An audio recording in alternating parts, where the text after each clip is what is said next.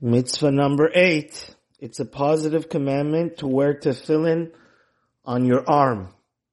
As it says in Devarim, fifth book of Torah, chapter six, pasuk eight, ukshartem leot al yadecha. We say it in the Shema that you have to bind them for a sign upon your arm.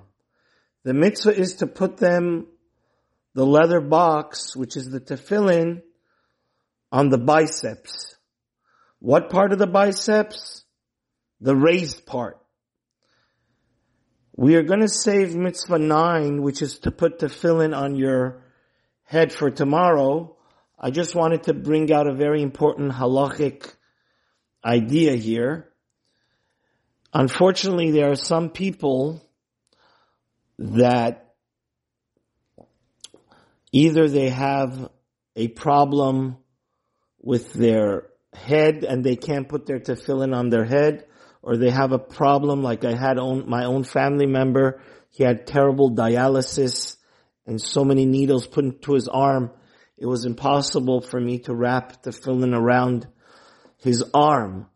This is a very crucial thing to know halachically, that if God forbid you only have one pair of tefillin, it's two different mitzvot, both the Rambam and the Chinuch.